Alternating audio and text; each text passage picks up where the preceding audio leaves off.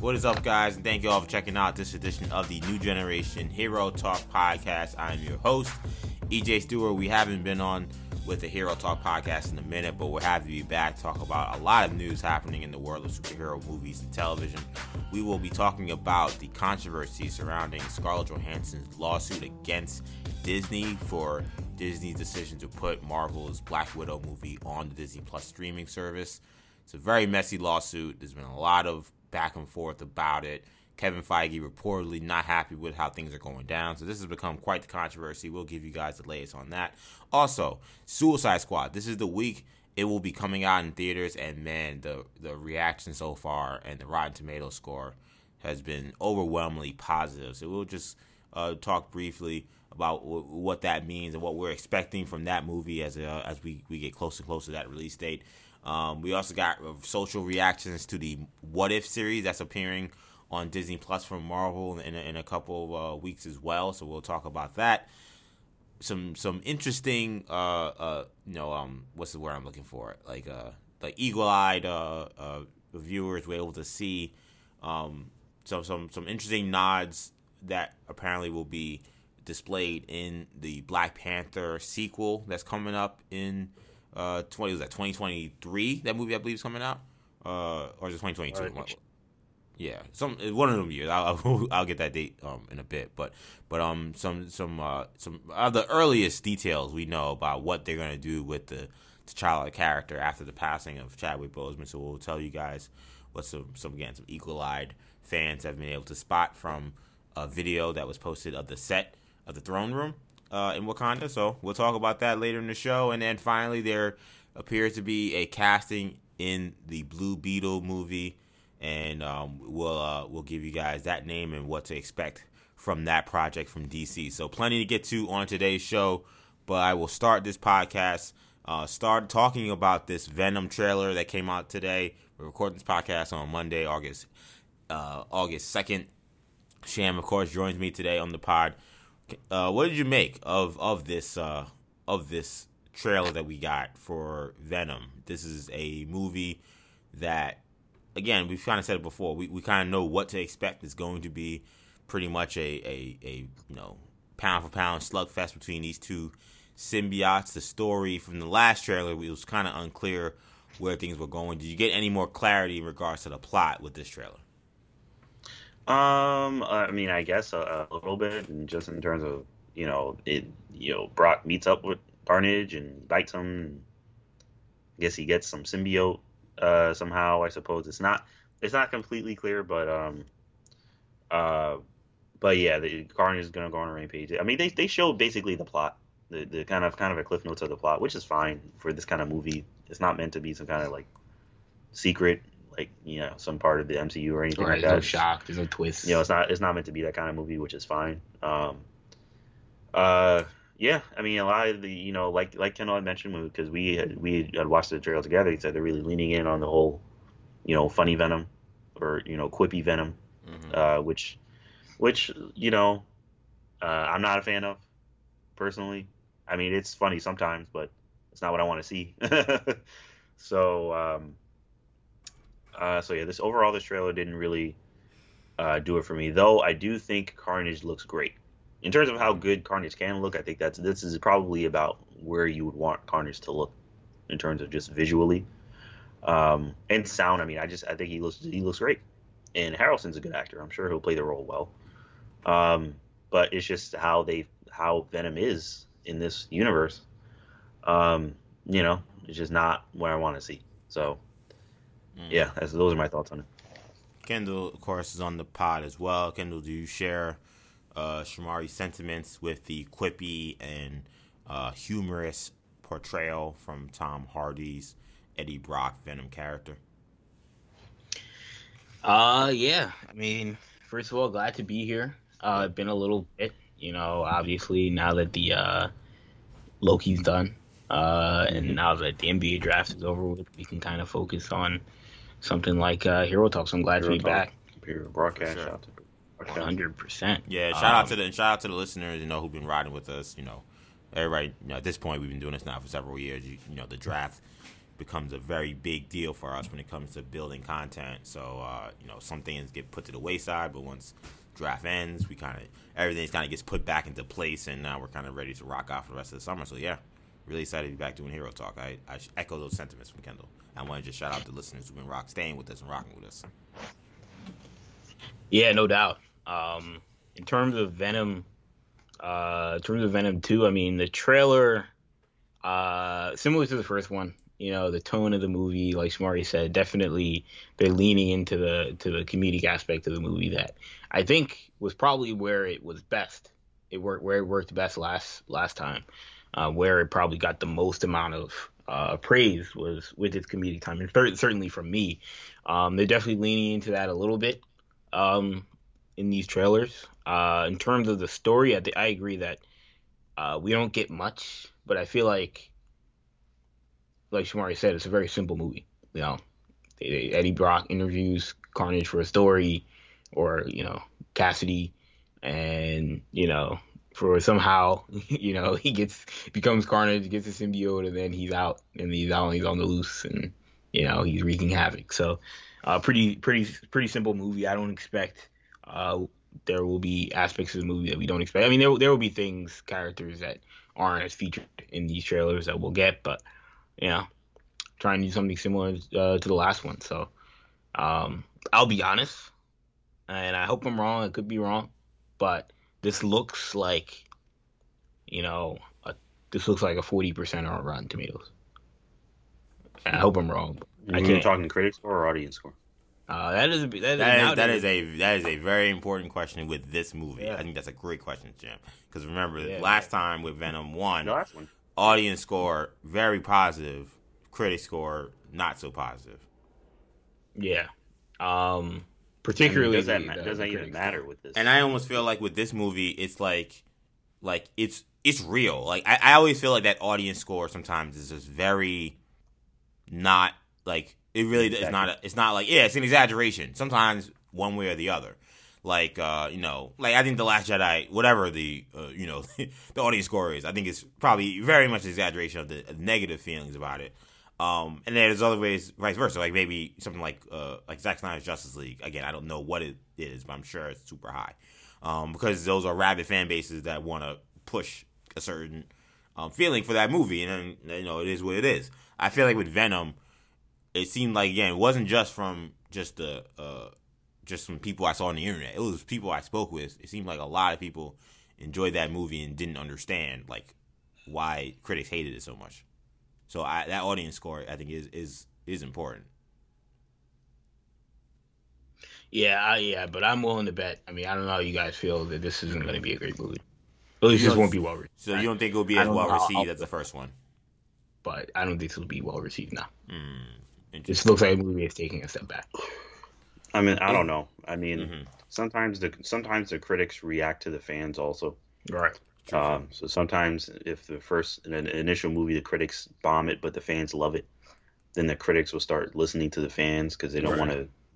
They don't want to um, turn people away from them. Right. So they'll like not assimilate, but they'll their opinions. They'll look at the movie differently, as almost like a cult classic or like a flavor kind of thing. Mm-hmm. Sometimes it doesn't always happen, but so I, it's hard to say how, what the, how the critics will feel. I don't think it'll matter. Um, I think what will matter with this movie will be more word of mouth. Um, uh, you know, whether that be literal word of mouth or internet word of mouth in in these Venom circles or people that like Venom. You know, because there are people that congregate in, in surrounding their fandom of the original Venom movie now. So, you know, I don't know if it'll do well. Um, but, um, I agree. I don't, I would guess the critics won't love it, but I don't think that'll be the end all be all for this movie or Venom as a character, uh, for Sony. So, I mean, I think we'll, I think we'll see how it goes, but, um, but yeah, I personally am not particularly interested, um, in this, this franchise. Cause this is, this is clearly the Venom they want to portray. And I'm just, I just, I'm not here for it. Yeah, and I get that, you know what I'm saying? Like, uh, you know, the whole part about Venom that I think is what it's so weird because again, a lot of people like to like this movie and have. I mean, it's only one movie, so but you know that when you like the movie, I guess you guys say they like the franchise. But like, what's weird is I've always thought of Venom as just like this very, like, maybe I'm wrong, maybe people will disagree, but I've just like Venom is very over the top, and Venom is very like, uh, like taking himself seriously often, like, and it's a very there's a big intensity that comes with that character whenever he's around. Like, there's no self awareness to like, like what he's about, you know. So it's very weird that, like, he's, like, the total opposite in terms of how they present, presented him in this movie. And I, I, I've always thought his fans have kind of looked at him in that light of that being super intense, non-self-aware, kind of uh, just, like, lunatic, essentially. And, um, and it's weird to see this, like, this movie take off the way it did, or this fran- movie franchise take off the way it did. And um, to me, it'd be so... not what I expect fans who love Venom to enjoy. And, I, and again, there are also fans who don't like Venom. I don't want to make it sound like, oh, everyone loves this movie and this movie franchise, but there are a lot of a lot of Venom fans who really enjoyed that first movie. We're excited for this one. I will say quickly, I thought this trailer, I do agree that that, uh, that Carnage does look great. Um, the C G I on Carnage pretty much looks legit. So that's a, a plus. Um, it definitely seems like Woody Harrelson's having fun with this role. We'll have to see, you know, more of the movie to kind of get a great feel for, uh, you know, how exactly, you know, exactly just how, how great the portrayal will be. You know, I don't want to say, oh, he's doing an amazing job just from the trailer, but it does definitely seem like he's not, like, phoning it in in regards to, like, uh, you know, being this, you know, Cassidy character. Like, to me, he's he's he's being that guy. And, and to some degree, I, I feel like I wish, I kind of wish we got more of, like what we're seeing from Harrelson's portrayal from um, Hardy. That's not what Hardy's been asked to do, so I, I'm not really blaming him at all. But, but like, you know, Hardy's Eddie Brock is, is, is just a very different Eddie Brock, and his Venom is different. That's very different Venom. I feel like what we're getting, like if you like Carnage, I feel like you're getting what you asked for. Like you're not going too much far off the reservation when it comes to, um. comes to that situation. So uh, we'll we'll see how the rest of the movie turns out. I didn't feel like I got much, as many answers I probably would have liked with the plot, other than just, uh, you know, Venom, you know, Carnage has beef with Venom, and then that's it. We do seem to know that Venom apparently is like a crime fighter, kinda. Uh, but you know, with that comes their uh, the differences between those two uh, in regards to like you know, I guess whatever. Met, uh, you know, uh, methods Brock wants to take compared to what the alien symbiote Venom wants to take, and I'm sure they'll have great funny moments. Again, is that what we want and expect from Venom?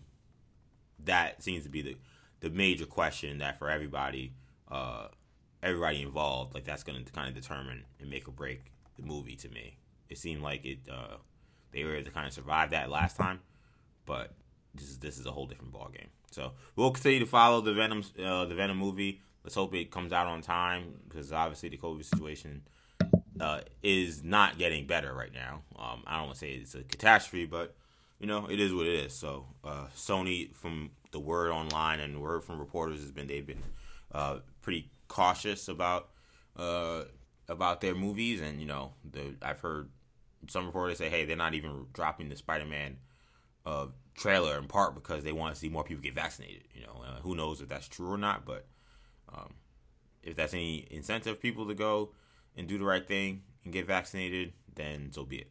Um, but let's uh, move on now. Let's talk about this um, this really crazy situation that's happening with uh, with with with Scarlett Johansson. So Scarlett Johansson, of course, played Natasha Romanoff, the Black Widow. Her movie just came out. In fact, our last Hero Talk podcast was our review of Black Widow. That movie did come out on Disney Plus. It had a pretty impressive opening weekend. I think it made around eighty million dollars. Um, tanked after that, and became to, in regards to like the, the box office numbers, and the whole situation with Disney's decision to put the movie on the streaming service along with theaters uh, has led to a mess that now includes a lawsuit between Uh, the Black Widow star and Disney.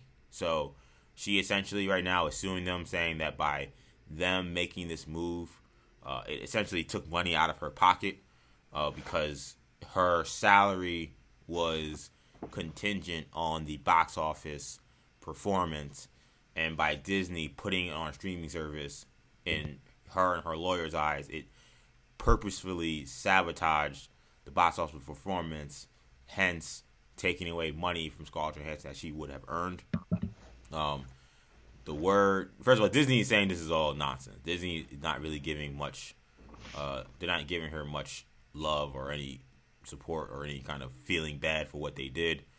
Um, the the situation seems to have put Kevin Feige in a weird spot. Uh, the word is that he is, quote, um, angry and embarrassed at how uh, Disney is is handling this. I'll read a quote from uh, from the uh, from Matthew Boloney, who's a former uh, Hollywood Reporter uh, uh, editor. He said, Feige is a company man and prone to the corporate showdowns or shouting matches, but I'm told he's very angry and embarrassed. He lobbied Disney against a date and date plan for Black Widow, preferring the big screen exclusivity and not wanting to upset his talent. And we know how much Feige and kind of these, you know, I, I would say, like, he seems like he, he seems to be the kind of movie producer that has, like, a very, like, kind of personal relationship with all of these, like, top talents uh, on his roster. So, um... we knew he was pretty much very much against the simultaneous release, you know, for, for months and months before they eventually announced that they were going to do it. Perhaps that was him trying to look out for his, his you know, quote-unquote star player, knowing that this was going to upset them. You know, or it could have just been for the sanctity of the art, but now it kind of makes more sense now to me why he was so hard-pressed against Disney doing this. I guess I'll just toss it to you, Kendall, with all that's being kind of slung around in this uh, in this saga. What do you make of what's going on? Man, um, very interesting situation. Uh, Shamari knows my uh, he knows my take on it because I've ranted about it the past two days. Um, yeah, I mean, uh, the one thing we left out was that uh, Disney, uh, their statement. Uh, they went as far as to call it a sad and distressing effort. Yes, uh, exactly. They they called her callous in her disregard for the for the global pandemic. Wow. Yeah, you're right about um, that. That we've been that we've been going through, and then you had Scarlett's people who responded to that, saying, you know, that that Disney should be ashamed of themselves for for, for trying to weaponize her twenty million dollars thing. They came out and they they they they put her contract out there. She they're like she already made twenty million dollars. And so it felt like they were trying to weaponize her salary, trying to weaponize the pandemic against her. So yeah, it's a, it's a, it's a very bad situation.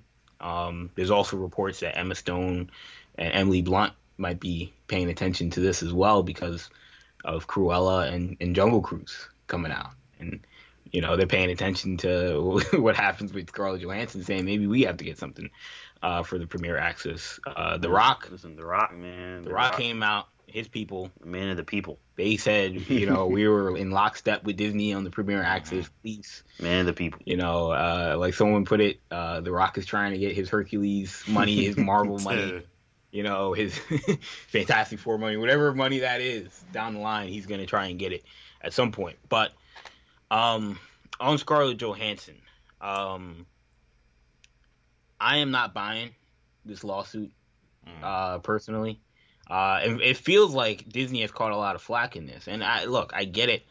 Um, you know, I don't, I don't want to be the guy who's like, you know, the corporate guy. Yeah, yeah, championing the the corporate dollar. You know, I don't really, I'm not crying about Disney. No, of course. You know, Disney, you know, Disney's okay. Yeah, they'll be fine. If they you lost know, with law, yeah, if they lost this lawsuit, they wouldn't be like. Yeah, if know, they had to trouble. pay Scarlett Johansson twenty or fifty million, whatever that number is, I, they'll be fine. Um, but. My problem, I guess, is that I feel like what Scarlett Johansson is missing is the bigger picture in that.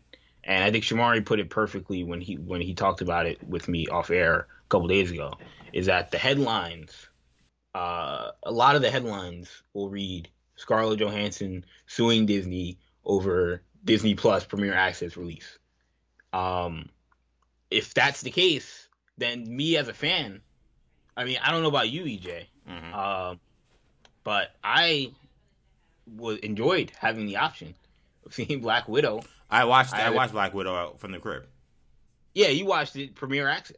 Mm-hmm. I, I, I mean, we, me and Shamari and our family went to the theater, but you know, but we were glad we were glad to have that option. And yeah. in other situations, like yourself, maybe we wouldn't have went to the theater. Maybe we would have if, saw if it. I lived, if we lived in a country where the vaccine wasn't as easily accessible, yes, I would have felt mm-hmm. pressured to go into a crowded movie theater Facts. to see Black Widow. One hundred percent. Facts. And, and that's not. And when we say when we say like you know, country where the vaccine isn't prevalent, that don't have to be like a rich country. That could be Japan. Exactly. Like you know what I'm saying. Yeah. Like Japan's a rich country, but like they they don't have a lot of vaccine access right now, and that's why they've had well, the issues with COVID during this. There aren't during any countries that have. Right. Yeah. Vaccine. America's one of the few. You know what I'm saying? Yeah. Exactly. So. And also, we have to think about the fact that the premiere access release also didn't made everybody more comfortable because the theaters weren't as packed.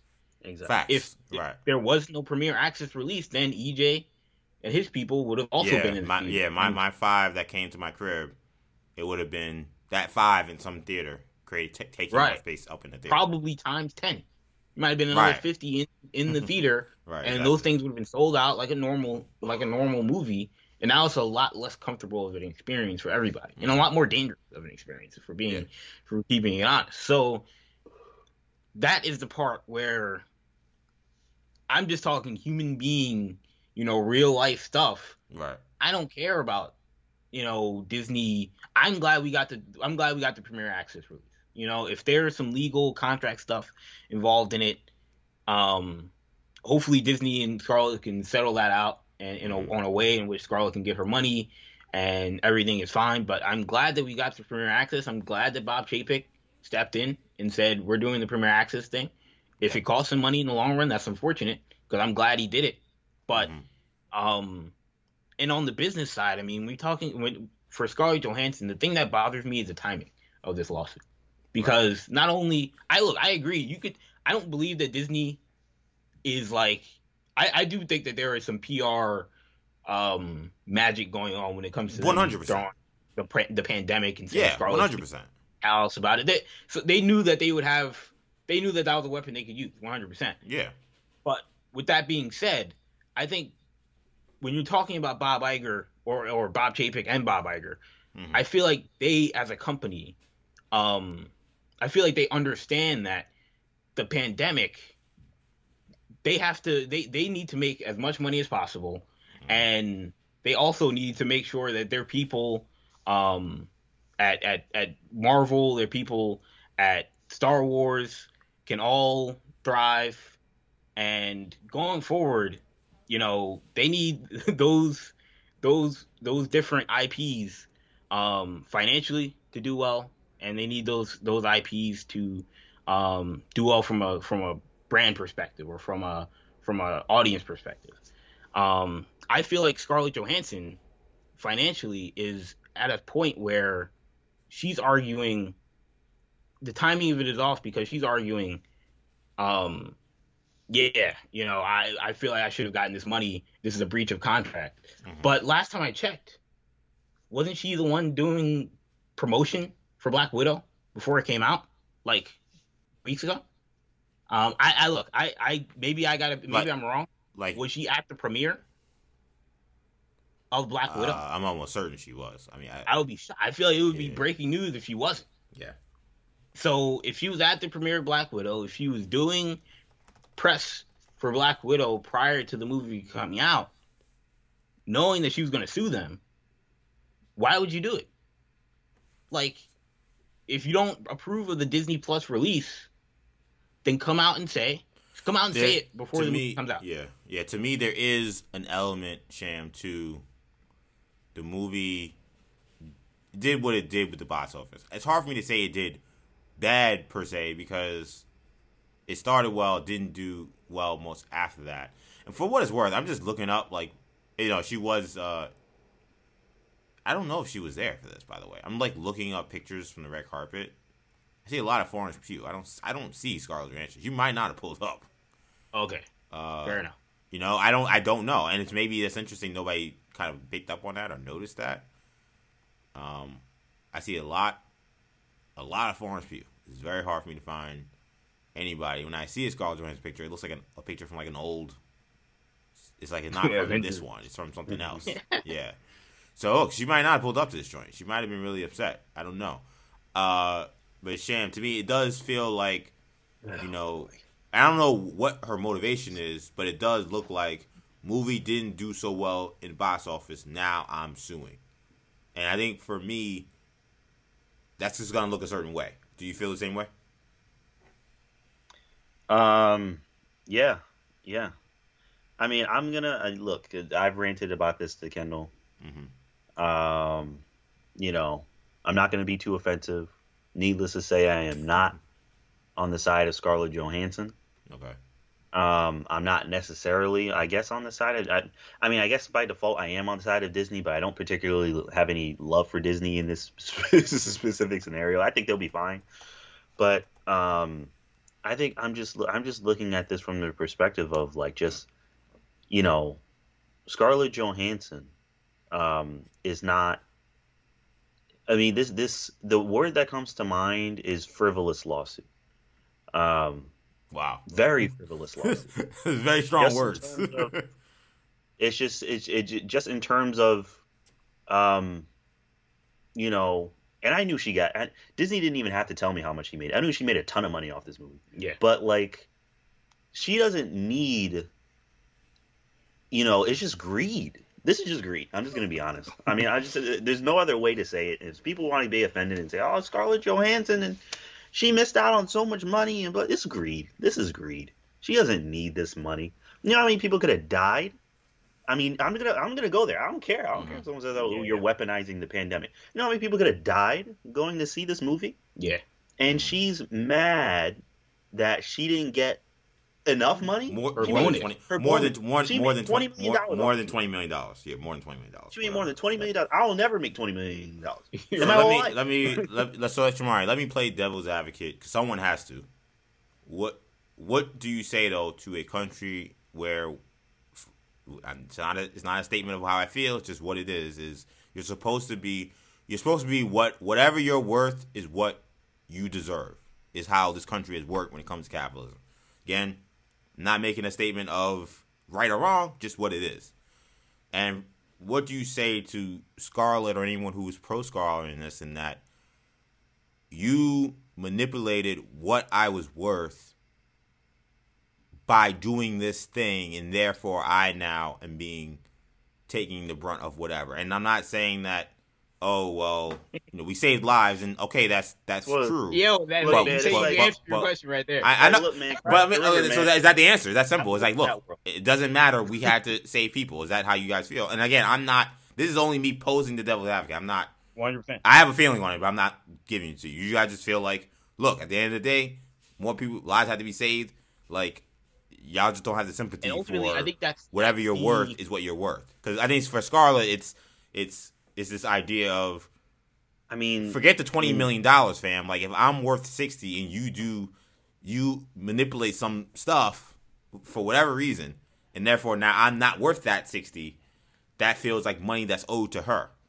That's how she's presenting this. But I, I get that. I, I say Scarlett. I, I would show picture. I would show Scarlett Johansson in that scenario you're bringing up. I show her a picture of someone dying of COVID. Yeah, someone in the I C U because they went to her movie. Yeah, someone in a ventilator. Right. Yeah, someone on a ventilator. And I'd say, Scarlett, this is why. This is why. And, and you, you want to know, know why you didn't make one hundred million dollars off of Black Widow? This is why. And and you know what? Like, all right. So ultimately, from just the most basic standpoint, there is a lot of people that, you know, were used to be worth fifty million dollars or not even fifty million dollars. There's a lot of people that used to be worth, you know, fifty thousand dollars a year that are now making twenty thousand dollars a year. A lot of people that right. were worth, you, had to take pay you know, right. five hundred thousand dollars yeah, a year that are exactly. now making right. two hundred thousand dollars. The You're pay right. cuts are were, were are for everybody, exactly, or a lot of people in twenty twenty-one. No, no one, no one wanted this. Disney didn't want this. And ultimately, I think what what I told Shamari was that, and ultimately where I think Scarlett and her people are off on this is not necessarily even the lawsuit. The lawsuit again, you know, if we're just talking what's in the contract and you want to debate that, that's up yeah, for a lawyer. Talk, that's yeah. not me. Yeah, you want to talk I, about breach of contract and all this that, stuff. That, it's like but, whatever. To me, I think the wording of the contract or the wording of the lawsuit, um, or they should have been more specific in that we're not suing over the Disney Plus right. premiere access right. release. We're suing because we want some sort of cut of the premiere I, access, right. right? And that's and I and that's why and I want to step in. Is yeah. where we're going, at, right? If that is that if that is what we end up getting to, yeah. I'll have no problem with that. Disney right. can yeah, and their that, lawyers and yeah, Scarlett's lawyers I would be, can come to some sort of agreement. That I would be that that would be less offensive.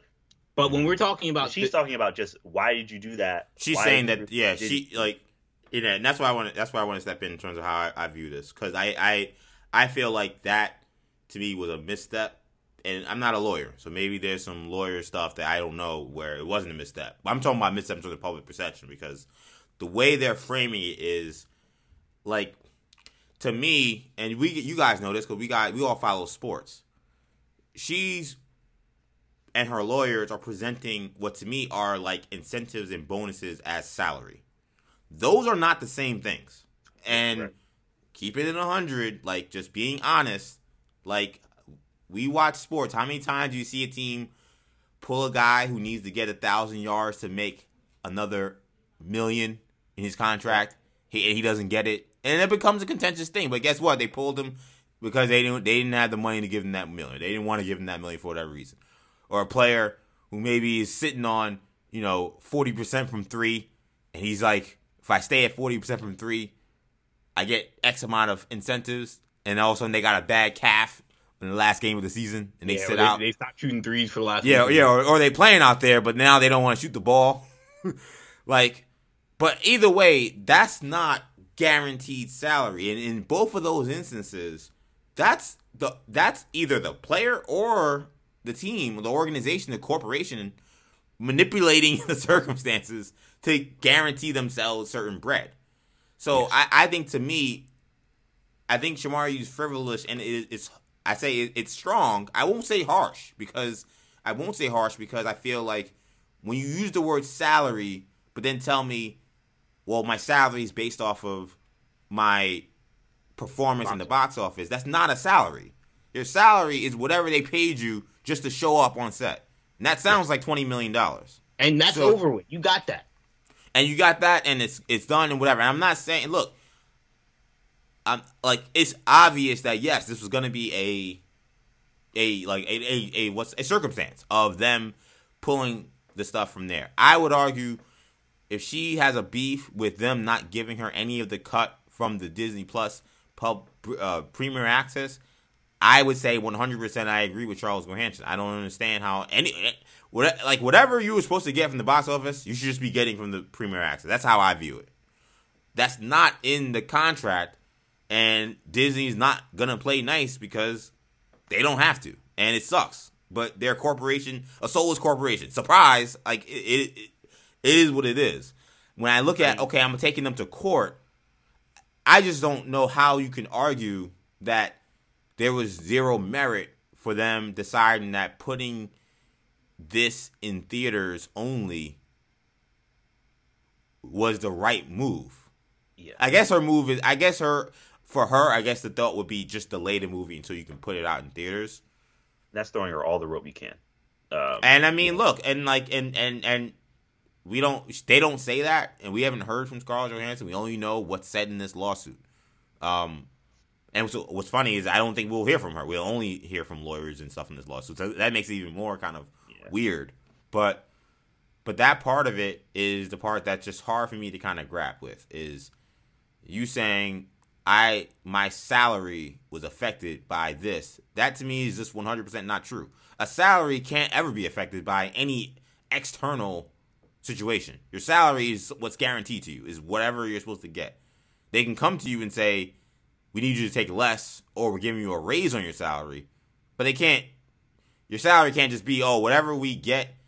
Like, I, I don't, I, I hesitate to even bring this up, but it's, it's, it's, it's almost like the beef that we saw between other, you know, creators in this content field, like the Joe Budden podcast. That was the whole beef was, was, was you know, three, a, a group of three guys, you know, the, the, the, Joe wants to put two of them on salary. Their contract is supposed to be based off of whatever they earn as a group, and they get a percentage.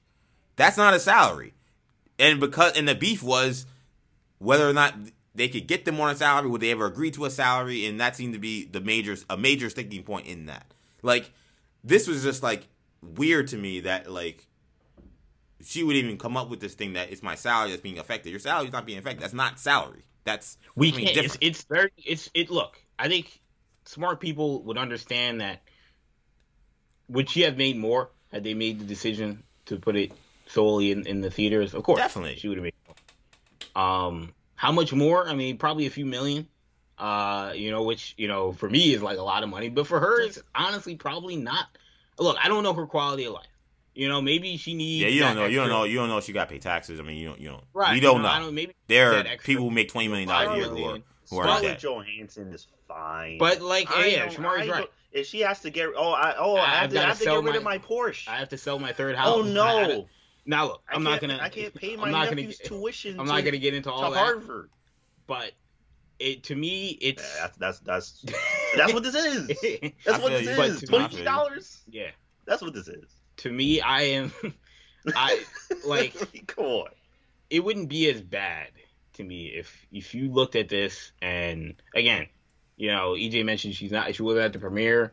You know, she was doing Good Morning America. You know, she was doing Entertainment Tonight. She did talking about Black Widow. You know, doing press, doing interviews, talking about how great the movie's going to be. And look, she wants to sell the movie. I get it. She, because, you know what? She still got the bonus for whatever the box office was. They didn't say, no, now we're, now you're getting nothing. They didn't change. They didn't rip the contract up. They, they, all they did she was, got whatever, yeah. The, the parameters of the contract were the parameters of the contract. She got bread from the box office. It just wasn't what... And I, I, there's also a part of me that's just like, this was a fine movie. It probably it, we know it would have done better. It wasn't a bad movie. People would have seen it. But like, it is kind of weird to me for you to just be like, "Yo, like, I was just owed this." Like, I don't know. Like, this was not like, like going to be like, a, we, a we, billion we, dollar I, movie. But even beyond that, no kind of like my thing is like we've seen ever made. But my thing, even, but even beyond that, kind of like to me, it's just like we've seen like like you you're not owed something based on what we assume the performance will be. Like I don't I, even that concept. To this lawsuit, I don't really think it's fair. Like, and, and if I were Disney, I yeah, I you know what, I'd feel blindsided by this too. Like if if if you were kind of if you work for me, and you know on a lot of movies you'll make fifty million, you're you're filthy rich, as she clearly is. Yes. On an average movie, you'll make fifty million dollars. That's just what you get off a movie. Yeah. A, a Marvel movie. On this one, we're in a global pandemic. People are di- five hundred thousand people died in the last year. So I put it on streaming. I make twenty million dollars. It, maybe it's, maybe there's something in the contract, oh, some kind of whatever rigmarole, rigmarole, whatever legal, you know, stuff, whatever. Okay, you didn't make as much, but you know, I'll give you twenty million dollars.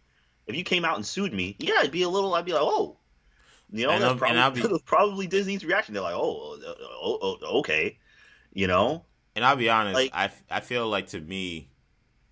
I personally don't have any problem with Disney bringing up the pandemic or her salary. They Sorry. should. That's Sorry, I, do, I I don't.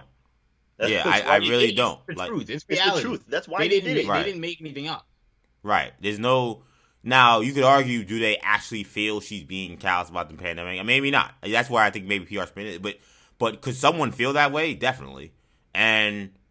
Look, you gotta have context to this. Like she's saying, I'm I'm owed all this bread, and it's like you made twenty million. Well, that and again, I'm not the kind of person who's like I. I and the reason why I brought that that that, that, that was advocate money. Stuff because I do want to keep it one hundred. And say, look, I I am also fair is fair in America, and you are worth whatever you're worth. And just because oh twenty million is more than someone else, well, that's if they're worth sixty, it's still worth sixty. Like I don't know what to tell people, so. So I, I totally understand that. And again, it's not me agreeing with it or not. It's just a fact right. of the situation.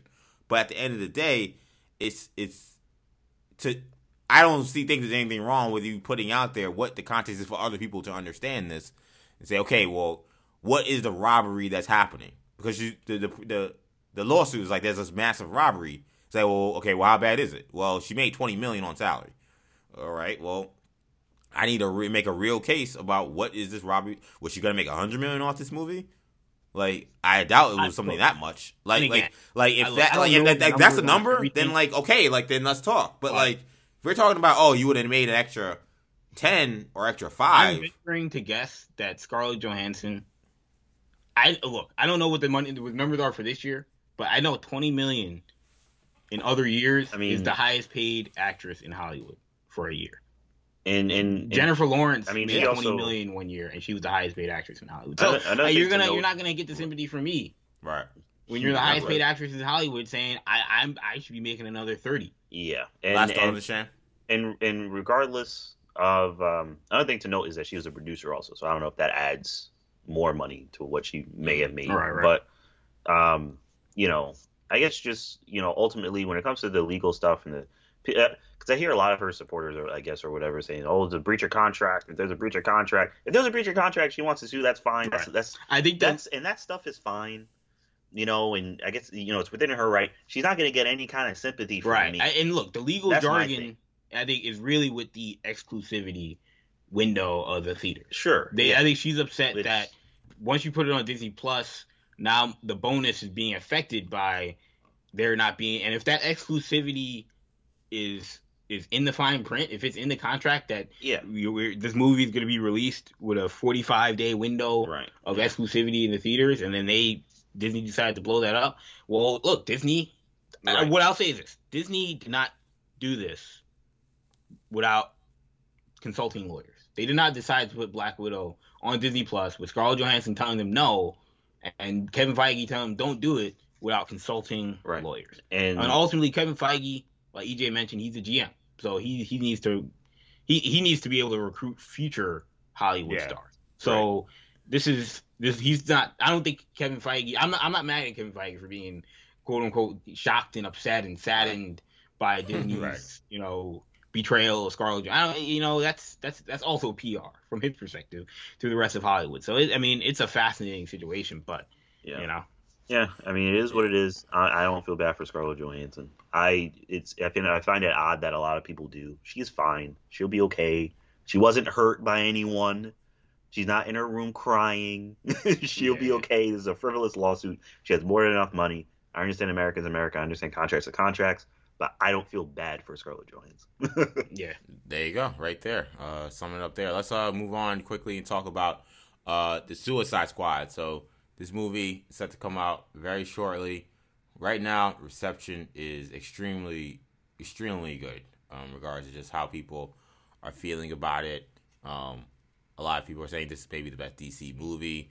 Um, the, a lot of uh, just, just overall, just really um, positive stuff from James Gunn's uh, uh, take on these characters. Right now, the Rotten Tomatoes score sits at ninety-six percent, which is just an obscenely high number. I mean, I, I I sit there trying to speak, so I'm just like, we've seen these movies start off high and we've seen them come down, but you know, it's already at ninety-six percent. No, it's it's gonna take it's gonna take a lot for that to come down. You know what I'm saying? In terms of like some kind of massive dip as soon as the rest of the other critics get to see this film. I'll give this to Kendall first. Are you surprised by the uh, overwhelming positive reception to the the the Suicide Squad? Um.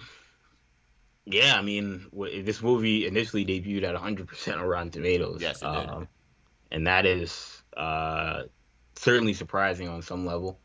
Um, you know, the, the trailers seemed they seemed good, but um, there also was a lot that they're holding back because of the nature of the movie. Uh, so you really don't know, really didn't know what to expect in terms of uh, you know how good it'll be. Um, but what I will say is that the, the the only thing that makes this not surprising is that James Gunn is doing the movie. Uh, and James Gunn is, I mean, we know his work, obviously, with Guardians of the Galaxy. Um, the Suicide Squad, it certainly seems like he's trying to make them into his version of the Guardians of the Galaxy, or the D C version of the Guardians of the Galaxy, rather. And um, everything that we've heard from his side of things is that he was given full autonomy to do whatever he wanted with this movie. That just make this as James Gunn, as Guardians as you want to make it. Um, you can use any D C character you want. Um, you can, you know, you can bl- kill anybody you want uh, as a part of the Suicide Squad, um, including Harley Quinn. So, it, you know, it, that with that being said, which I don't know if I believe all that, we'll see once the movie's out. And if Harley Quinn makes it by to the end of the movie, I'm going to be like, yeah, Warner Brothers told him don't do that. But um, but with that being said, um, it, you know, with all those parameters in play, that seemed like a recipe for an excellent Suicide Squad movie. So it's not a it's it's not a shock only because it's James Gunn. Anyone else making this movie, uh, man, anyone else, but a lot of other people making this movie, I would have been a lot, uh, a lot more skeptical.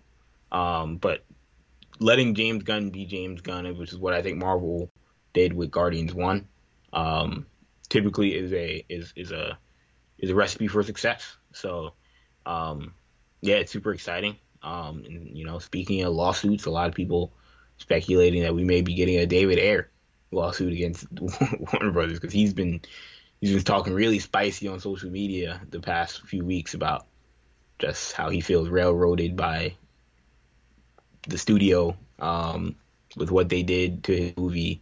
He claims, you know, there was no quote unquote radio radio music, um, mm-hmm. and you know. There's been a lot of people, you know, talking about David Ayer's version of Suicide Squad. Me personally, I'm done with that movie. Um, I could care less about it. I couldn't care less about it. Uh, and I think there is a little bit of, in his mind, probably trepidation because I think he knows, and I think a lot of the feeling, a lot of the talk has been about, you know, look, this movie is going to be spectacular. For the people that have seen it, have said this this movie is spectacular, and it's not going to make David Ayer look good. Because it's going to be so terrible. It's going to make that movie look so terrible in comparison. Uh, so that is, that's got to be unfortunate for yeah. him. Yeah, and I'll be honest. I I, I want to give a shout-out to David Ayer um, because, oh. and I know that maybe this sounds surprising. It sounds like I already surprised Kendall. But for better or for worse, we know that movie was greatly altered. Whether or not it was something that he liked, something he didn't like, I'm not really going to get into that. But I will say, I know this has to be a very difficult time for him. Um, because we know this movie is about to just, I mean, it looks like it sounds like it hit a grand slam. And um, we know just how people felt about that other movie. And just from him, I'm just thinking, I don't know, I feel like, you know, I'm just trying to think of people in terms of how they feel, their mental health, things like that. And you see him being very animated regarding, you know, what happened with him, given now all of this great buzz for the Suicide Squad. I just hope he's doing okay, and I, I know this is not going to be an easy time for him. He, I don't think he made the greatest Suicide Squad movie. I'm not sure if it would have been the greatest, regardless of whether or not there was this Warner Warner Brothers intervention. But nonetheless, I just hope that he's able to kind of take this situation and and and um and and like you know understand that it's not. Ho- hopefully, he just. I just hope he's doing all right. Let me just leave it that way. At that, I know this can't be easy for him. Yeah, um, yeah, yeah. I mean, Ayer. Um, I mean, I don't know. I'm I don't dislike David Ayer's movies. I've seen his other work, and I know I know he's a quality director. Right. So, you know, I don't know what happened with Suicide Squad. I know he had very little time to make it. Mm-hmm. Um, there's still a lot of fans of his work, you know, that want his quote unquote cut uh, to come out. So. I mean, I guess we'll see what happens with that. Um, uh, for for this movie, for this Suicide Squad movie, I know I'm not surprised at all, uh, personally, that it's getting such high praise from critics. Um, I mean, this seems like uh, th- I remember when we first heard about this movie, and we heard that James Gunn was doing it. I think we all had a very positive reaction to that. Um, I mean, this type of movie seems like it was made for James Gunn. So. Yeah. Um, so yeah, it's not a surprise for me at all. From from the reactions, from what people were saying, just the early reactions, you know, and even the reactions that I've seen from people I follow on online, other re- reviewers and, and people I follow online. I mean, it seems like it's gonna be bonkers, which is a, which is what James Gunn is known for. So I'm looking forward to it. Um, I mean, I'm sure we'll have a review next time we do a show since it's coming out this week. Right. So, yeah, I'm just excited. It just gets me more hyped for it. Yeah, I, I echo those sentiments, man. I mean, I think we all felt like Gunn was just a perfect fit for the Suicide Squad. In some ways, maybe that maybe Ayer wasn't, and I would argue Zack Snyder wasn't as well. If I'm being honest, I think you kind of throw him in the mix as well because at the end of the day, this was also his vision for the universe, and it, it just seemed. Like, it wasn't necessarily driving with what at least the fans wanted at that time. Could that movie come out today and maybe receive? Could that uh, vision be come out today and be better received? Maybe. I mean, it seems like the Snyder Cut was received much better than any others that Snyder did before. So maybe it just was the timing wasn't right for what they were trying to do. But either way, um, we knew that uh, that that that Gunn just had a, a, a perfect kind of eye and ear for for directing and writing for these kind of oddball characters because of his uh, previous work. And when a guy like Gunn gets to be gets to have the freedom that he claims that he got with this, you you felt like it was probably going to be really great. And I kind of thought the fact that he was taking so many oddball characters was going to even make it better. Um, because whatever that studio stuff you come in with, with, oh, you got to make sure you take care of this person and, you know, do this. Like, you know, just like we talked about with the, with the, something like Taskmaster in the in the Black Widow movie where it's like, oh, we got to throw in Taskmaster somehow. Like, and how you make that work. Like, it seems like Gunn just did stuff that only would have worked for his movie. So, therefore, the result is probably going to become a lot more well received than any any not just Black Widow, any movie where you're you're forced to kind of use characters that don't fit with what you're trying to do, but trying to make it work for the sake of the company. That doesn't seem to be what happened here. But lo and behold, it sounds like you might have gotten a much better project had then had Warner Brothers come in and, or D C came in and say, hey, we need you to put in, you know, Deathstroke or something like that. So I'm excited to see this, man. Uh, the cast is incredible. The fact that also, you know what tells me something too is that when a cast this strong gets behind playing some of these, again, oddball characters. Like Idris Elba playing Bloodsport and John Cena playing Peacemaker. I'm sure, you know, them saying, hey, John Cena, want to do a T V show? That'll help you want to do Peacemaker. But even then, like, you got stars like that coming on to play characters like that. That tells me a lot about what they thought of whatever was pitched to them in regards to the script and what the story is going to be about. So that, that, um, that leaves me excited, man. I cannot wait. See this see this movie when it comes out later this week. Also coming out soon is uh, the What If project from uh, Marvel that's going to be streaming on Disney Plus. That uh, debuts on August eleventh, and some people have gotten to see this project. And right now, once again, the reception is overwhelmingly positive for this. I want to uh, target uh, Eric Davis here from uh, Rotten Tomatoes. He put out that quote, "I've watched the first two episodes of Marvel's What If, and I'm hooked. Each episode is better than the last, with the third being my favorite. Love how they take a story we know by heart and twist it in all kinds of ways. It's like the M C U's Twilight Zone, weird, wild, good fun." Also, uh, tweeting, Grace Randolph wrote, "I've seen the first three episodes of What If from Marvel for Disney Plus. Action is, in all capital letters, mind-blowing, as are the twists. You'll definitely want to watch them when it drops. Love everyone, but fave characters so far, Captain Carter and T'Challa as Star-Lord." We also had uh, Tessa Smith from Mama's Geeky saying, "Marvel throws us headfirst into the multiverse with What If. It's incredible. There's stunning animation and shocking twists. One choice can change everything, and the possibilities are endless. If the first three episodes are any indication, this show is going to be wild." So that, that's pretty much a good kind of feel for just what people are think saying about this project, Sham. Um...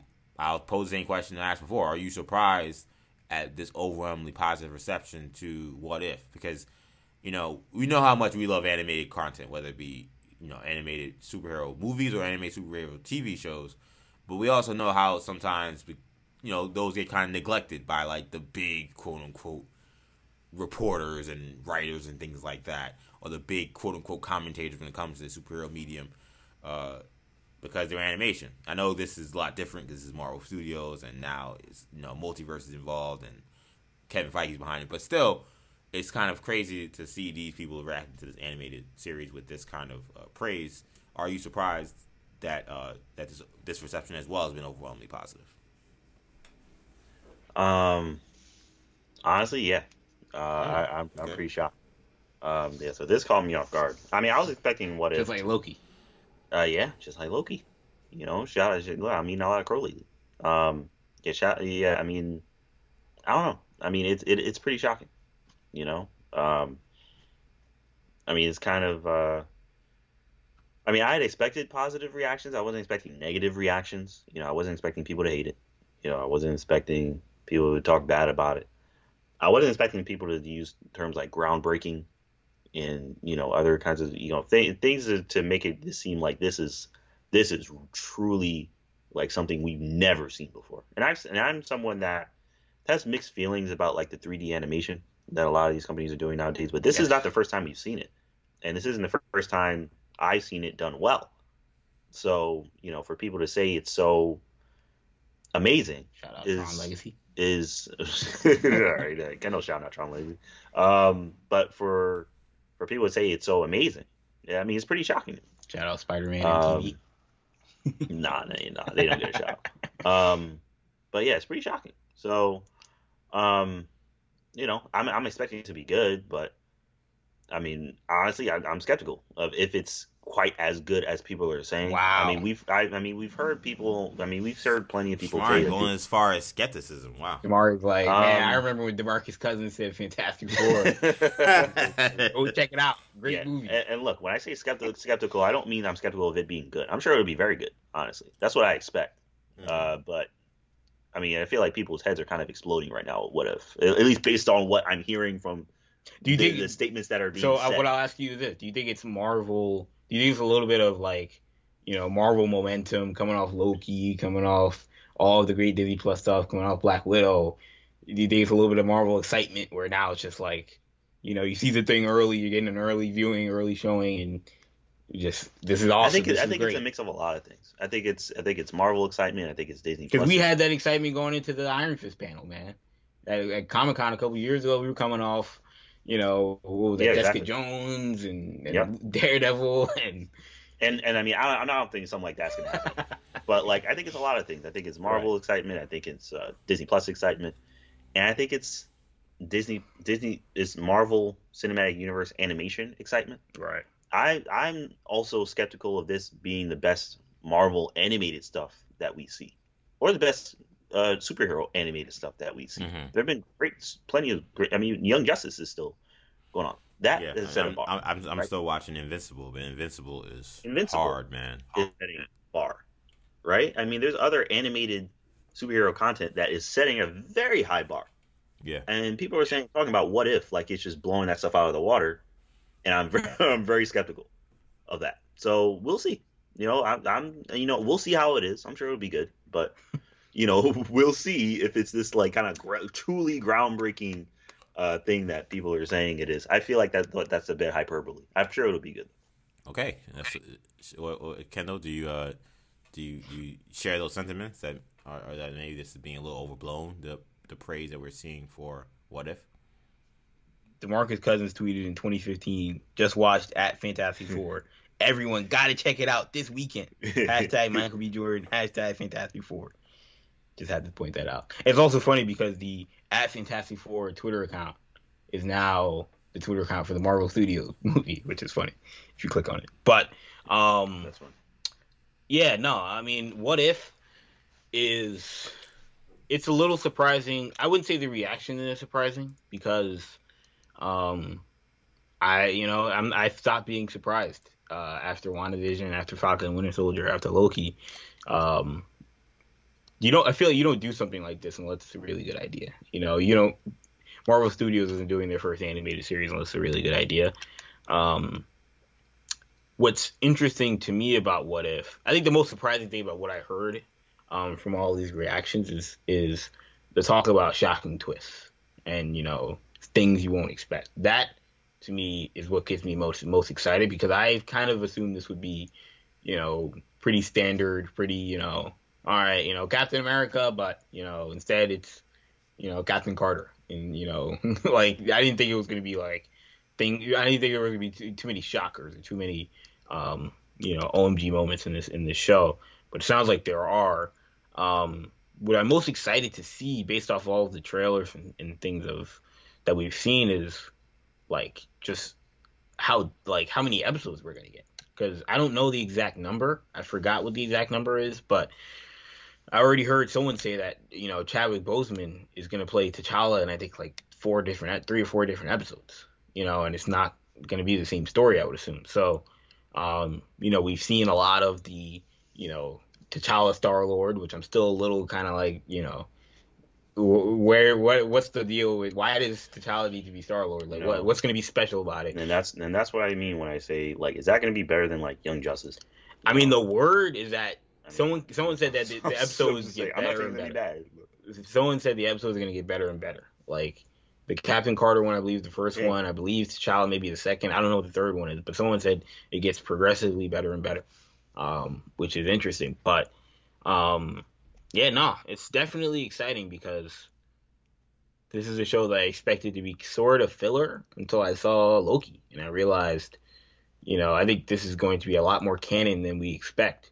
Um, you know, Jeffrey Wright, uh, who, you know, I'm glad he's not suing uh, Disney for putting this on Disney Plus, but, but you know, Jeffrey Wright is, uh, you don't cast Jeffrey Wright to, um, to play the Watcher just to, just to be the voice. I mean, maybe you do, but I don't, I wouldn't be shocked if Jeffrey Wright ends up playing the Watcher in a live action form. Mm. And, you know, I, there are there is a little bit of rumor out there. I believe I want to, you know, I believe it was Skylar Schuler and Diz, Diz Insider. They they speculated and they may have heard that uh, they heard a rumor that Captain Carter may actually be in Doctor Strange, and that Haley Atwell may be in Doctor Strange as Captain Carter. So wow. um, this seems to be a bigger show than I think we expected, and what what we expected when we heard uh, of its inception. Um, you know, a few years back. But yeah, no, this is, uh, I'm excited because I, I think we'll be, I, I mean, we won't be surprised now because we've already heard it's good, but I think we'll be, I think our, our, our hype levels, we've kind of assumed that, you know, this period in between, uh, Shang-Chi and, you know, Eternals and Miz Marvel and Hawkeye would be a little bit of a, a lull, uh, now that we're done with Loki and all that. And it may not be, you know, this may be, you know, this may be another huge period for the M C U. Yeah, I mean, I think, you know, we've talked about Marvel and its neglect of animated content, and maybe that's maybe that's harsh because I know I know they've done they've been doing stuff on Disney Plus. I know they did the, you know, Secret Warriors Rising series. I don't want to make it sound like they're just doing nothing, but you know, it seemed like whatever peak they hit at other points in time, we seem just so far removed from that when it comes to just the quality and the promotion of their animated content.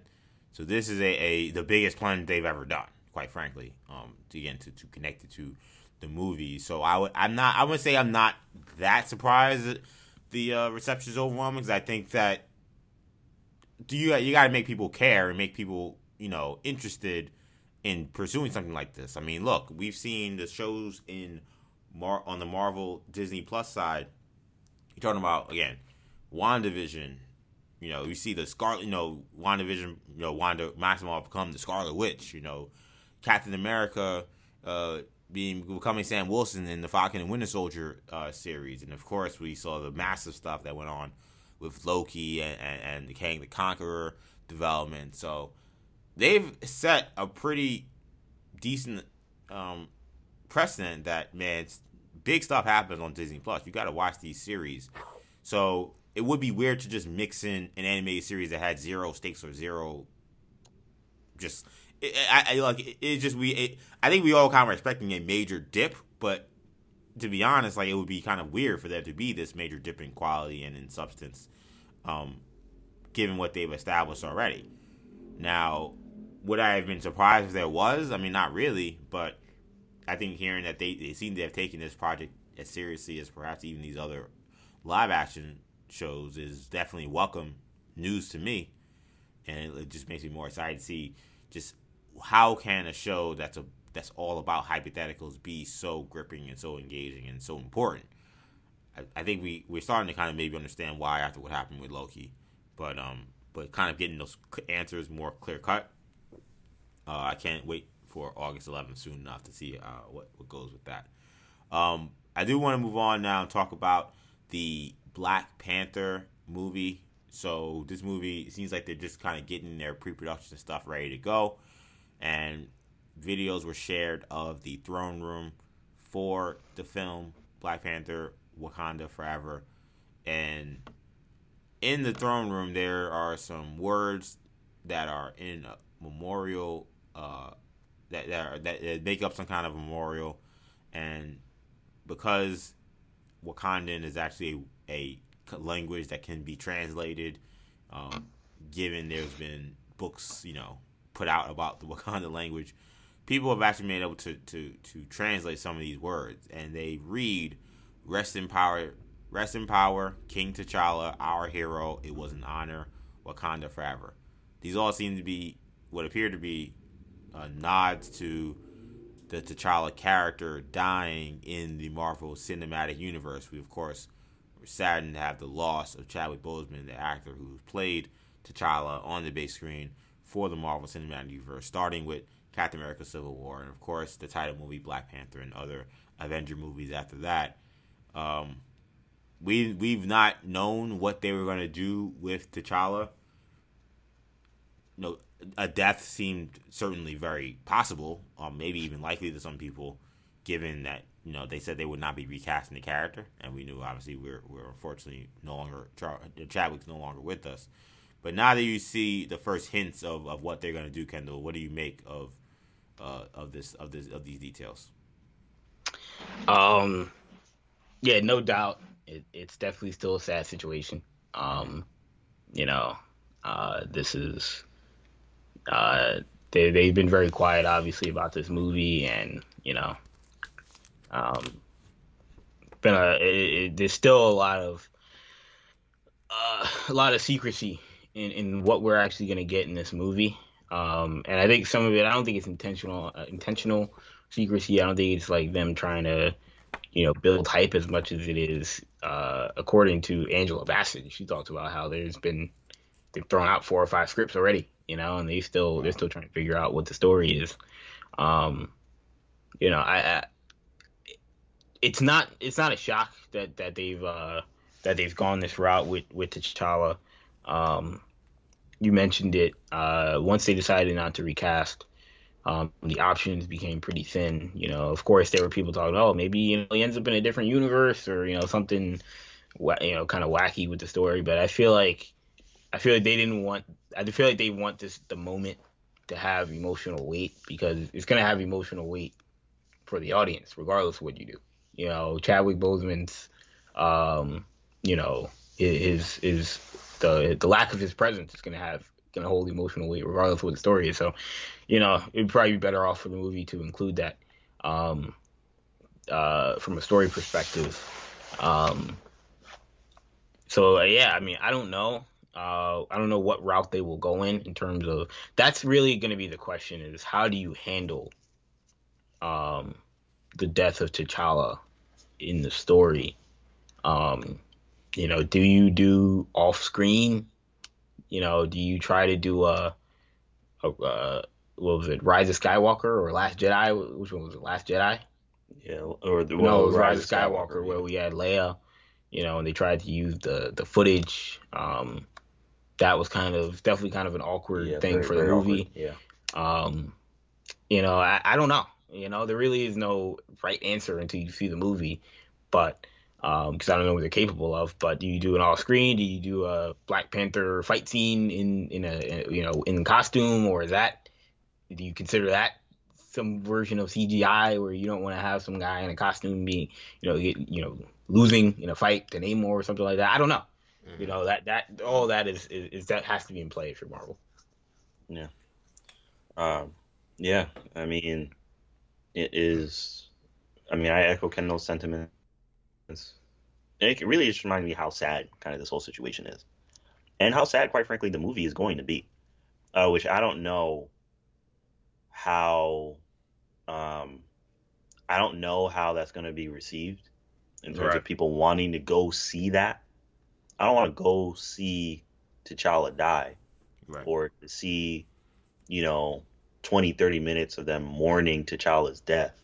You know what I mean? Yeah. I, I mean, um, and I don't know if that sounds callous. I hope it doesn't. And it's not to say that, I mean, I, I mean, I would still go see it and I would still enjoy it. But right. I'm just saying, I don't know how many other people would. People right. that are not comic book fans or necessarily Chadwick Boseman fans. Right. You know, even though they may think what happened to him is tragic, is tragic.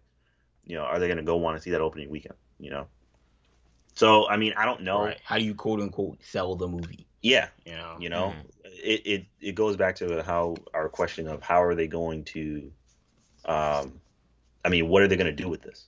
Like you said, are are we going to get like a, a different like who's going to be Black Panther? Look, you know? This goes to what E J's been saying Right. Is I just really, I just hope that they don't string us along. You know, yeah. I hope they don't, they don't make that into a, you know, you know, battle for the cow. Who's gonna be Black Panther? You know, let's find um, out. I feel, I feel like, I feel like, I, I feel like I get that at least a I, little. I, I, it feels, I, the feeling I get is that we're we're heading in that direction. Right. Um, I'd be shocked if that didn't, that wasn't at least a subplot. Right. Yeah, I, I don't think it will be a thing where it's settled. Somebody has the mantle of Black Panther in the trailer. Uh, right. Not even in the trailers, but like that's something that's going to be settled in the first twenty, thirty minutes. I, I think that yeah. there's a chance that this is something that's going to play out, and by it, it won't be until the final act where we see who the Black Panther is. But I will say, you know, in some ways, I kind of feel like it's a little weird, but I think Falcon and Winter Soldier in some ways did give them a little bit of a roadmap of how to make that, do that effectively. Um, you know, of course, they had it by having a Captain America around. Just he was a Captain America who was very, just very hard to like, but also um, on the flip side was also very, like very good in terms of like just the, the performance, you know, and then the character that we wanted to see moving forward. But it kind of kept the whole, okay, we don't have a Captain America thing at bay because we technically did. Now, I don't know if that's something Marvel will want to do similarly with Black Panther by having someone initially at the jump, and maybe maybe the person who ends up still being Black Panther by the end is not who we start with in the we beginning. Yeah. Uh, but but at least you kind of, the feeling that this movie is called Black Panther and all of that, it will still make sense given someone is Black Panther for the majority of it, even if it's not the person who will be it moving forward. Um. Yeah, I mean, look, I, I've been, I, I will say I'm, I don't know how I feel about this. I mean, you know me. I, I've gone with the theory that I thought made the most sense, which is I thought that you would, um, you wouldn't necessarily recast T'Challa, or at the very least, you would open it up to recasting by changing, you know, possibly sending him into a different dimension, especially now that you have all the stuff with timelines, and bring having the opportunity to maybe bring him back with a younger Storm down the line. So yeah, maybe you're quote unquote recasting the character, but you're not recasting the child, the child we knew with Chadwick Boseman. You're casting someone who's much younger and who will eventually become the T'Challa from Marvel moving forward. That's how I would have done it. I don't know if I'd want to just straight out kill the character, and because I think it, it leads you to these uh, questions that Kendall has. Okay, are we, we going to see a T'Challa die in action? How does he die? Like, you know, it, it's just very. It's gonna be like it's gonna be hard to like stomach like like T'Challa losing in battle to to somebody, like anybody. Like I feel like if he's gonna lose, die in battle, he has to die like through doing something crazy heroic or something like that. Like we don't want to see that happen or hear that happen. Will we see it happen? Will it just be something again that they handle off screen? And how will that work? It's he, it's such a I mean you know it's a terrible situation because of Chadwick's passing. Um, one just because he seemed like a great human and we lost him on this earth. And then when it comes to just this film, because the character is so iconic and so massive, like like how do you handle his death without having that actor around to portray it? Like it's just, it doesn't feel like there are any good answers. So I, like, I'll be very curious to see how we do that. And then my last thing on this is just, you know, I said it before and I'll say it again. Like, will this situation with the T'Challa death kind of take the oxygen out of the room when it comes to introducing someone like Namor, if that is indeed where we're headed, which all all signs point to that's where we're headed. You know, it's, I think that's something that I so, think is. And how do you balance that too? How do you be tasteful? You know, because you know it's a weird analogy, but you know we like to do wrestling analogies. Like to me, it's, you know, Namor is gonna have to play heel here, but but given how T'Challa, you know, given that Chadwick Boseman died and like. I just wonder how they're going to play that. Like, I think there's... I, I'm sure... If there's anybody that can do it right and do it with class, it's obviously Ryan Coogler in terms of directing this. But I think that's a pretty slippery slope you have there with how much... Yeah, yeah this is you have someone turn true. super heel against the Wakandans and against the new Black Panther. Or if that person's even connected to T'Challa's death, how... You know...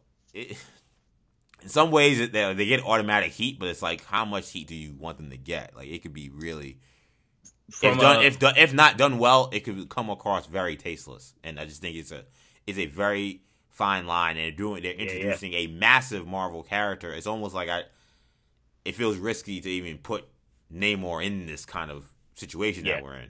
Not to say if that I mean, you don't do it, but it's it's just it's just something I'm, that they got del- they got to be delicate with. If I'm going to guess, I'm going to guess that it'll be all screen. There'll be an all screen death at the beginning of the movie that we don't see. Do you um, think it'll have anything to do with T'Challa, like like Namor? Uh, I think there'll be some story aspects. I don't think it'll be completely. I could be wrong about that. I you, I'm you not think, confident that it'll be. Do you think he's packing? Do you think he's packing up T'Challa? Like, like you're right, and it, I, I'm I'm fairly confident and willing to predict that it'll be some that the movie will start out with T'Challa's death. Just from a pacing standpoint, I, there's just so much that comes with that that you can't put that in the middle or even the, you know, twenty minutes into the movie. Like I feel like that's got to be like the first or second scene. Um, I think that I would venture to guess that the, the Atlanteans will that story will play in somehow. It, look, I don't know. It may be like a hijinks. Like we, there was some early stuff about Doctor Doom maybe maybe being in the movie. Like, you know, it may be a situation where he's pulling the strings, but the Atlanteans got fooled on something. I don't know. I can't tell you what the story is because this movie is so secret right now. Um, but, you know, we know we just got the casting of uh, um, Michael Coella or Michelle Coella, uh, who is also added to this cast. And, you know, obviously the first person people throw out there is Storm. Does not sound like she's going to be Storm from what the insiders are, are hearing. But... Um, I, I will, um, I will say that the other elephant in the room right now is there has been not one drip of leak or speculation about who is going to be the next Black Panther. It's been radio silent. Yeah. Um, and credit to Marvel, uh, because you know, it, I, to me, this feel that feels like a secret that probably is like. Only three or four people at Disney even know, or you know, like I don't think that I don't think that a lot of people even know, maybe even on the movie, who the next Black Panther is. But eventually, more people are gonna have to know. Yeah, just because filming the filming. movie, yeah, filming the movie, things of that nature. Um, but my guess as of right now is that it'll be um, Nakia, but mm-hmm. I don't know. Um, that's where I would lean personally, but. But I, but I don't know. It could be, it could be Killmonger. I mean, Killmonger is still a, you know, somebody that is still a possibility. But the way Michael B. Jordan was talking about the movie recently, it didn't seem like, mm-hmm. you know, he knew that there was like something coming. You know, he seemed like he didn't even know if he was in it. You know, he couldn't really talk about it. But, um, but right now I would lean it, it being Nakia. Yeah, you know how I feel about the Killmonger thing. I just think he, I know he has his. Fans and he was a great villain, but I want to again stress he was a villain. Like the turn to then make him the Black Panther, a hero, a a um, you know a, a virtuous person and figure. Did was there enough work done on his part to get to that point? Uh, I don't know. I have to. They have to make me see that to believe that. I mean, you know, because this guy, yeah, he he's you know he's the villain. Like, again, yeah, then there's argument about oh, is he. Uh, you know, why is he doing this? I've seen so many different, like, people, of course, in this day and age, like, people have beefs with almost everything. So I know people have had beefs with, like, his portrayal of that villain and some of the things he does in the movie. And my my response is, well, he's a villain. At the end of the day, yes, he may have some points, quote unquote, but he's still a villain. So he's going to do villainous things like, you know, shoot his girlfriend and, you know, put his hands on women. Like, this is this is who he is. So, again, I say that to say, do I want to then make that guy the Black Panther without having the character development necessary to, to make that believable? I would lean towards no. And I think I probably agree with Kendall. I think that Nakia in this world of variants, the, the most likely. That'll, well, that'll that's a fair point. I didn't think about that too. I know that's a that's a. We know that Killmonger was, hev- was featured heavily in the last What If trailer. Yeah, and it's tell you what, man. Like if there's. Mm-hmm. There's a, a what there's a Killmonger variant that is picked up by uh, T'Chaka and isn't just left in Oakland, California. I mean, that story writes itself right there. You know? Yeah. Now the question is, how does that yeah. Killmonger? How does that person then come to this world and become our Black Panther? But with the the stuff with the multiverse and what's happening, Doctor Strange, everything, that all that stuff just seems to be like, everything seems to be possible. You know, how, I don't know, but it seems like that's all stuff that can be figured out. Uh, last thing for uh, today, we're going to talk about uh, some news about Blue Beetle. So this was first reported by The Wrap. Um, Cola Maradueno is reportedly in talks to play Jaime Reyes, uh, the Black Be- oh, excuse me, the, uh, the the Blue Beetle character in the H B O movie, H B O Max movie, uh, Blue Beetle. He, of course, a star from Cobra Kai, which is a spinoff of the Karate Kid franchise. I've not seen the Karate Kid. Uh, excuse me, I've seen the Karate Kid. I've not seen um, the Cobra Kai series, though I know it is very highly regarded. I did get to watch uh, uh, Angel Manuel Soto's uh, movie Charm City Kings, which is just absolutely fabulous on H B O Max. So I'm very excited. He's, of course, the director of the film. So I'm very excited for his work. Um, and I'm excited to see what this kid's got. I don't know. Has anybody watched uh, any any of Cobra Kai at any point? No, I have not. He's probably quick. I mean, I haven't. I'm just being honest. I mean, I'm answering his question. Right, no. Um, I have not watched any of Cobra Kai, so uh, I don't think any of us are, are going to be experts. Um, I don't know if you guys have his filmography. Maybe he was in something else that, that we may have seen, but um, just by the looks of it. Also, he's uh, only twenty. Also, he's only twenty years old, by the way. Okay, yeah, he's only he's only twenty. I mean, he can play uh, Jaime Reyes, no doubt. Um, I'm, I'm excited for the I'm excited for the movie, um, you know. And I look, I think I think it'll be good. And I look, the the H B O Max thing, we we, we talked about it uh, a couple times on this show. Um, wish it would have been a theatrical release. Uh, glad he's not suing the movie. Not glad he's not suing Warner Brothers, but um, you know, this is, but, this is gonna be an ongoing thing. Yeah, it's gonna be a running joke, man. No, I mean, it is what it is, man. People out here, these act, these actors in Hollywood. But you know, I wish it was a theatrical release. Um, you know, because this is gonna be a big deal, I, and I think this is gonna do well. Hopefully, just as long as it has a budget, because you know, I feel like the at least the modern Blue Beetle is gonna need a little bit of a budget. Hopefully, it's not a C W Berlanti budget, but if it is, you know, I think this will do well. You know, I think it'll sell well from a you know from a marketing standpoint. Mm. Yeah. Um, yeah, I mean, this is, this is, is, I think this is going to do well. Uh, Blue Beetle is, I think Blue Beetle is an awesome hero. Um, and, and I, I have not seen, um, uh, this actor's, uh, work, but, uh, just in looking up him up, I, apparently he has a couple of voice acting roles. Yeah, he's in Victor, Victor Valentino. Valentino. Yeah, man. Um. Though I, he's not Victor or Valen. Or, or yeah, Valen, I wouldn't, I wouldn't notice. I wouldn't know who he is.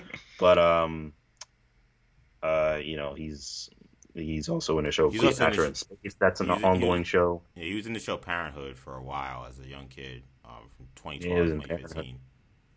He was in Twin Peaks apparently, though. I, I don't know for how long. It seems like that was a, ep- episodic. He's had a couple of episodic appearances in random yeah. shows. um, this is the big break. Yeah, yeah. So, I mean, I haven't seen him in Cobra Kai. That's been where he's, it seems to be where he's been featured the most, and then also in animated stuff.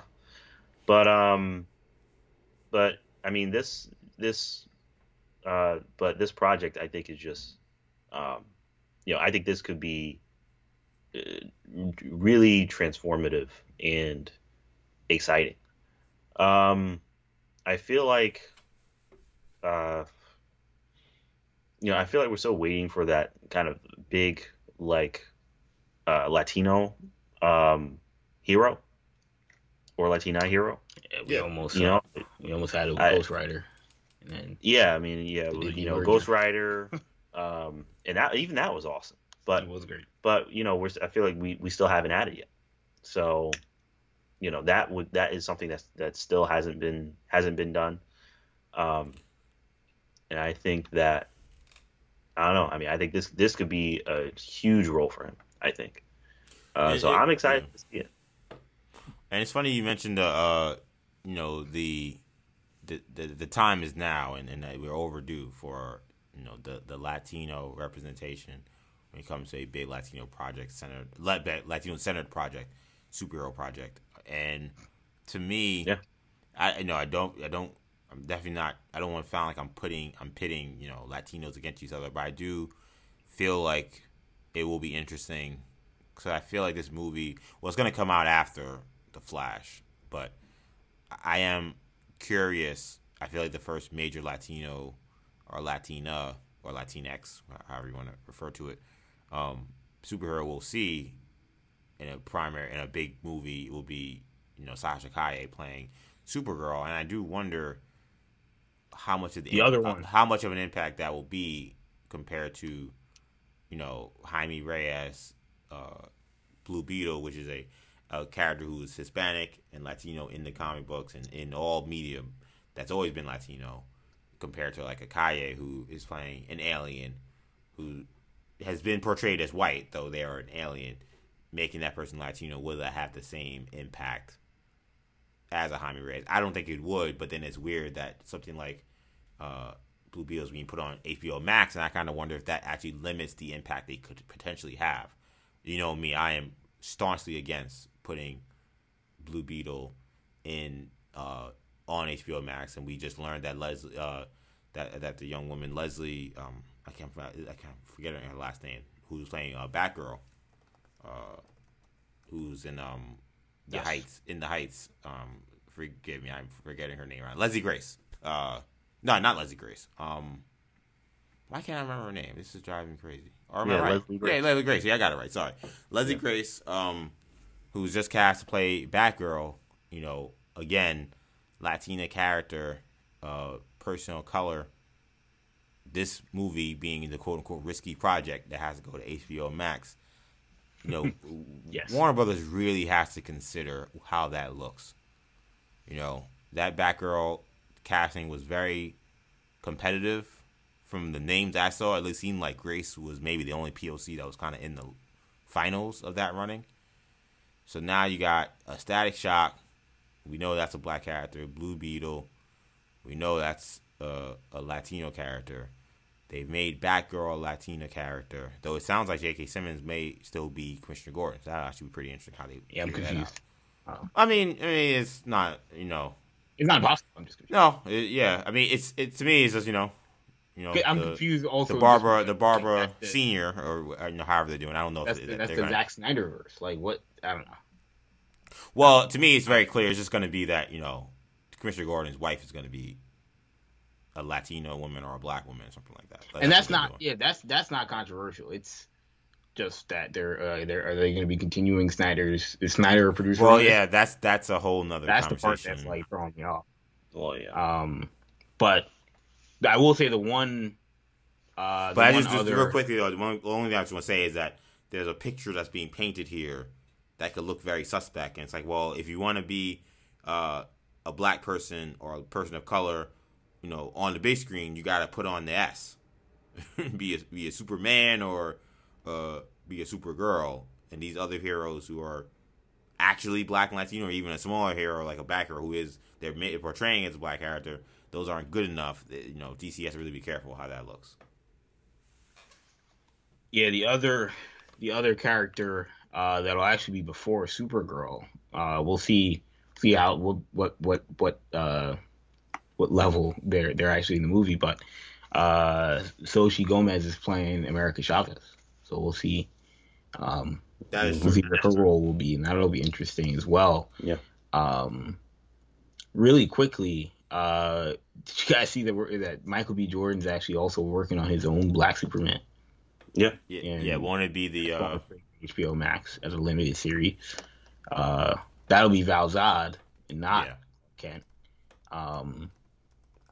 It, this is strange to me, you know, the idea that we're getting, that we've got two, uh, two black Supermen, um, you know, yeah, I mean, it's twenty twenty-one, you know, what a time to be alive, but, but I mean, this, I mean, I'll be, I, I, let like, me, I'm, a, I'm just gonna, I'm gonna, I'm gonna go beyond just, this is strange. This is stupid. Yeah. I'm gonna just be, I'm gonna be that one hundred. This is, yeah, this yeah. is stupid. The Val Zod character is supposed to be is supposed to be the spin and the twist on what if a Superman, the black Superman a Superman was black, and what would that be like? What would that do? They decided for whatever reason that Kal-El, they wanted to make him black. That's fine. You know, some people argue it's not fine, but to me, I think to us for the most part, that's fine. It's not how we would do it, but whatever. There's nothing fundamentally wrong with someone doing it for someone like Kal-El. To then say, okay, well, now we're going to have another black Superman, but it's going to be Val Zod. It's like, well, then what's the point of making the first Superman? Because if, the, if, the, cause if you're, if it's only just, if it's purely just representation, that's fine, but then you don't need this Val Zod project. So again, what we had heard, we talked about this, uh, you know, a month or two ago, but what, I, what I've heard about the, the Ta-Nehisi Coates, uh... J J Abrams' project is that that one sounds like it's going to be more of a period piece, more of a, you know, Jim Crow era, you know, South, you know, Superman. Um, I don't know if that's what this is going to be. Uh, but my question, though, is so what that, that, if, that, if that's the case, be... though, what is the point of having the idea that we want to make Superman black because you want to show how the Superman dynamic changes when it's a black man? What is the point of doing that with a Kal-El, regardless of what time he's in, and also doing Val Zod? I don't see the point in doing both. I, yeah, I yeah, I don't disagree. I mean, I know, I know, you know, you're just presenting what they're doing, but to me, it just, I think as I was next say, it just seems stupid. Like, yeah. do one or do and, the and other. And then beyond that, like we also have, uh, we also have Superman and Lois, you know, which is on the C W. So it's like, so now we just have, you know, just a complete oversaturation of Superman content, even beyond the, you know, who's playing Superman. Um, like, I mean, there's rumor Michael B. Jordan may actually just play him. He may play Val Zod, and now that overshadows whatever happens with the Ta-Nehisi Coates version. Um, I, to me, this is this is strange. I'm not sure why you wouldn't just make one of them Icon, or you know, someone else. Like, you know, why does why do we need why does it, why do all of them have to be Superman? Like E J mentioned, like right, why, like you could do another project. Yeah, just do another character. It, no one is that. I, I don't know about you, Shamari. I mean, look, me and Shamari, we just finished Superman and Lois. Uh, good for a season. We'll probably talk about it at some point, but um. I'm not like super obsessed with like, you know, the the the the the Superman ideals or the Superman powers or the Superman villain. I don't need three or four versions of Superman.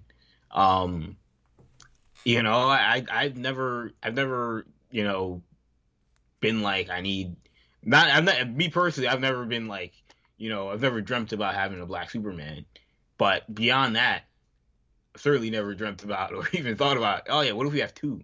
You know, and look, I'm not, I'm not gonna be the guy that's like, you know, there's been we had, there's been two white Superman or there's two white Flashes. You know, it's not like it is what it is. But all I know is that this the Superman character isn't typically black, and that you're doing that in part for the, not I wouldn't say the shock value, but you're doing it for the, for that's part of the story, and like E J mentioned. That that that's that's part of the story, and that is the quote unquote twist of this story. And now you're doing it in two different stories. So what's the other twist?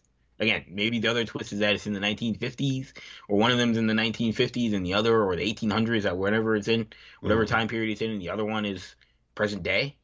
But now we're now I feel like we're grasping for straws. Yeah. I don't know, how do you feel about it, Shamar? Yeah, I mean it's a bit much. You know, it's a, it's a bit much. Um.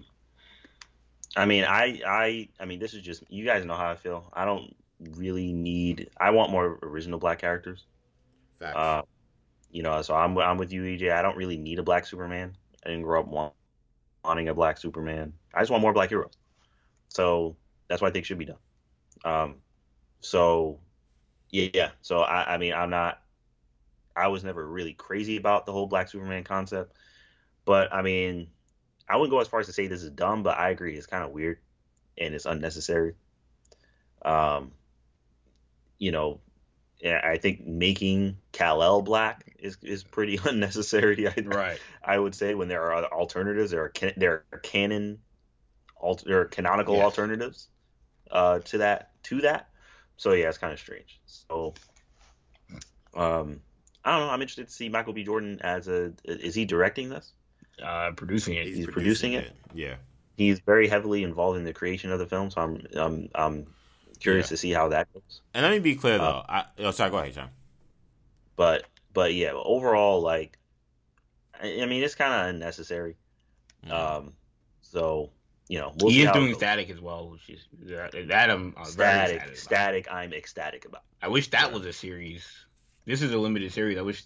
I mean, I didn't. I don't want Static to be limited, but I, I'd rather Static be a series than a movie, which I've yeah. I know gotten that, into that, before. That so. before. I, I still think it should be a movie. I just want to be clear though. I'm not against Michael B. Jordan doing Val Zod in a vacuum at all. Uh, I'm excited he's doing this. I'm excited he's a part of this project.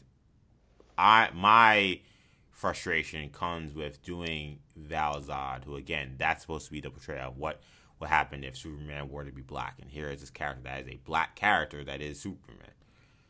Why do that, which is supposed to be the representation of this black character being Superman, and then also say, well, we're also gonna make Kal-El black, and it's like just because, like he's like that that it's the addition of it that makes it feel performative to me, that I find to be stupid. You know what I'm saying? It's not that Coates and and and and J J can't do a great job. It's not that Michael B. Jordan can't do a great job. It's the feeling that, you know, we're in this climate that we're in. We're trying to be more attentive to these issues regarding representation in Hollywood, and then you're like, we're gonna do two, we're gonna do two versions of the same character, but just one of them is not black, we're going to make them black. The other one's actually black, and we're going to do them both at the same time. Like, at a certain point, it just kind of looks it just kind of just looks ridiculous. What I think happened is, I think Warner Brothers had the pitch from Michael B. Jordan. They had their meetings a while back. Um, but then I think they also talked to J J. Abrams about doing a Superman. And about doing Superman. I think eventually J J. Abrams joint went from being whatever whatever version of Superman he was going to do to being a black Superman character. Right. And, but Michael B. Jordan's thing was also in the works, and now that they they decided, you can't. What are you gonna do? Tell Michael B. Jordan, nah, we're actually nah, we're done with that. I mean, I do agree. I do agree with that. I think that somehow there were there were two pitches, and I they like Michael, right. Michael B. was probably first, and they probably told him we definitely want to do this, and then somehow they came up with the idea that they wanted J J to do Superman. Oh, they've been pitching J J for a while, and he kind of right. seemed he to be on the, about Superman he seemed to be kind of on the fence. He seemed to be kind of thinking about it, and at some point. There was, from both sides, deep, intense motivation to do a black Superman very soon. And they got the ball rolling very fast. I would argue, I mean, again, you know, a lot of this is politics. You know, you don't want to, you know, you know, ruin reputation or ruin a relationship with two very powerful people in Hollywood, you know, like J J and like Michael B. Jordan, you know. So uh, I guess they're trying to do the best of both worlds here, but I think they kind of undercut both of them by moving them both along at the same time. It just doesn't uh, make sense to me. But I think that's a great place to wrap up today's show. So uh, thank you guys for checking out the Return of the New Generation Hero Talk podcast from our brief summer hiatus. Of course, if you like this podcast, you can catch all of our shows on the New Generation Podcast Network. That's Apple Podcasts, Spotify, SoundCloud, Stitcher, and TuneIn. Also, be sure to check us out on YouTube. You can find our channel at New Generation Media. Like I said, we've been working so hard to get out all of our draft, uh, N B A draft content. The draft happened just last week. So if you're an N B A basketball fan, you want to catch up on the players that were drafted into the into the league uh, this for this upcoming season, make sure you head over to our YouTube channel and check out all the, the preview content that we did prior to the draft. It's really great stuff, and it seems like we've gotten really great reception to the viewers who checked it out. So if you haven't, make sure you give that a look. Also, be sure to follow us on social media. We're on Twitter, New Generation Pod, Instagram, New Generation Podcast. You can find us individually on social media. Um, Shamari can be found on Instagram and Snapchat, M C Sham twenty-two. Kendall can be found on Twitter, New Gen Ken. I can be found on Twitter, E J underscore Stewart, and Instagram, Action E J. Thank you guys again for checking us out. For Kendall, for Shamari, I'm E J. Take it easy, guys. Peace.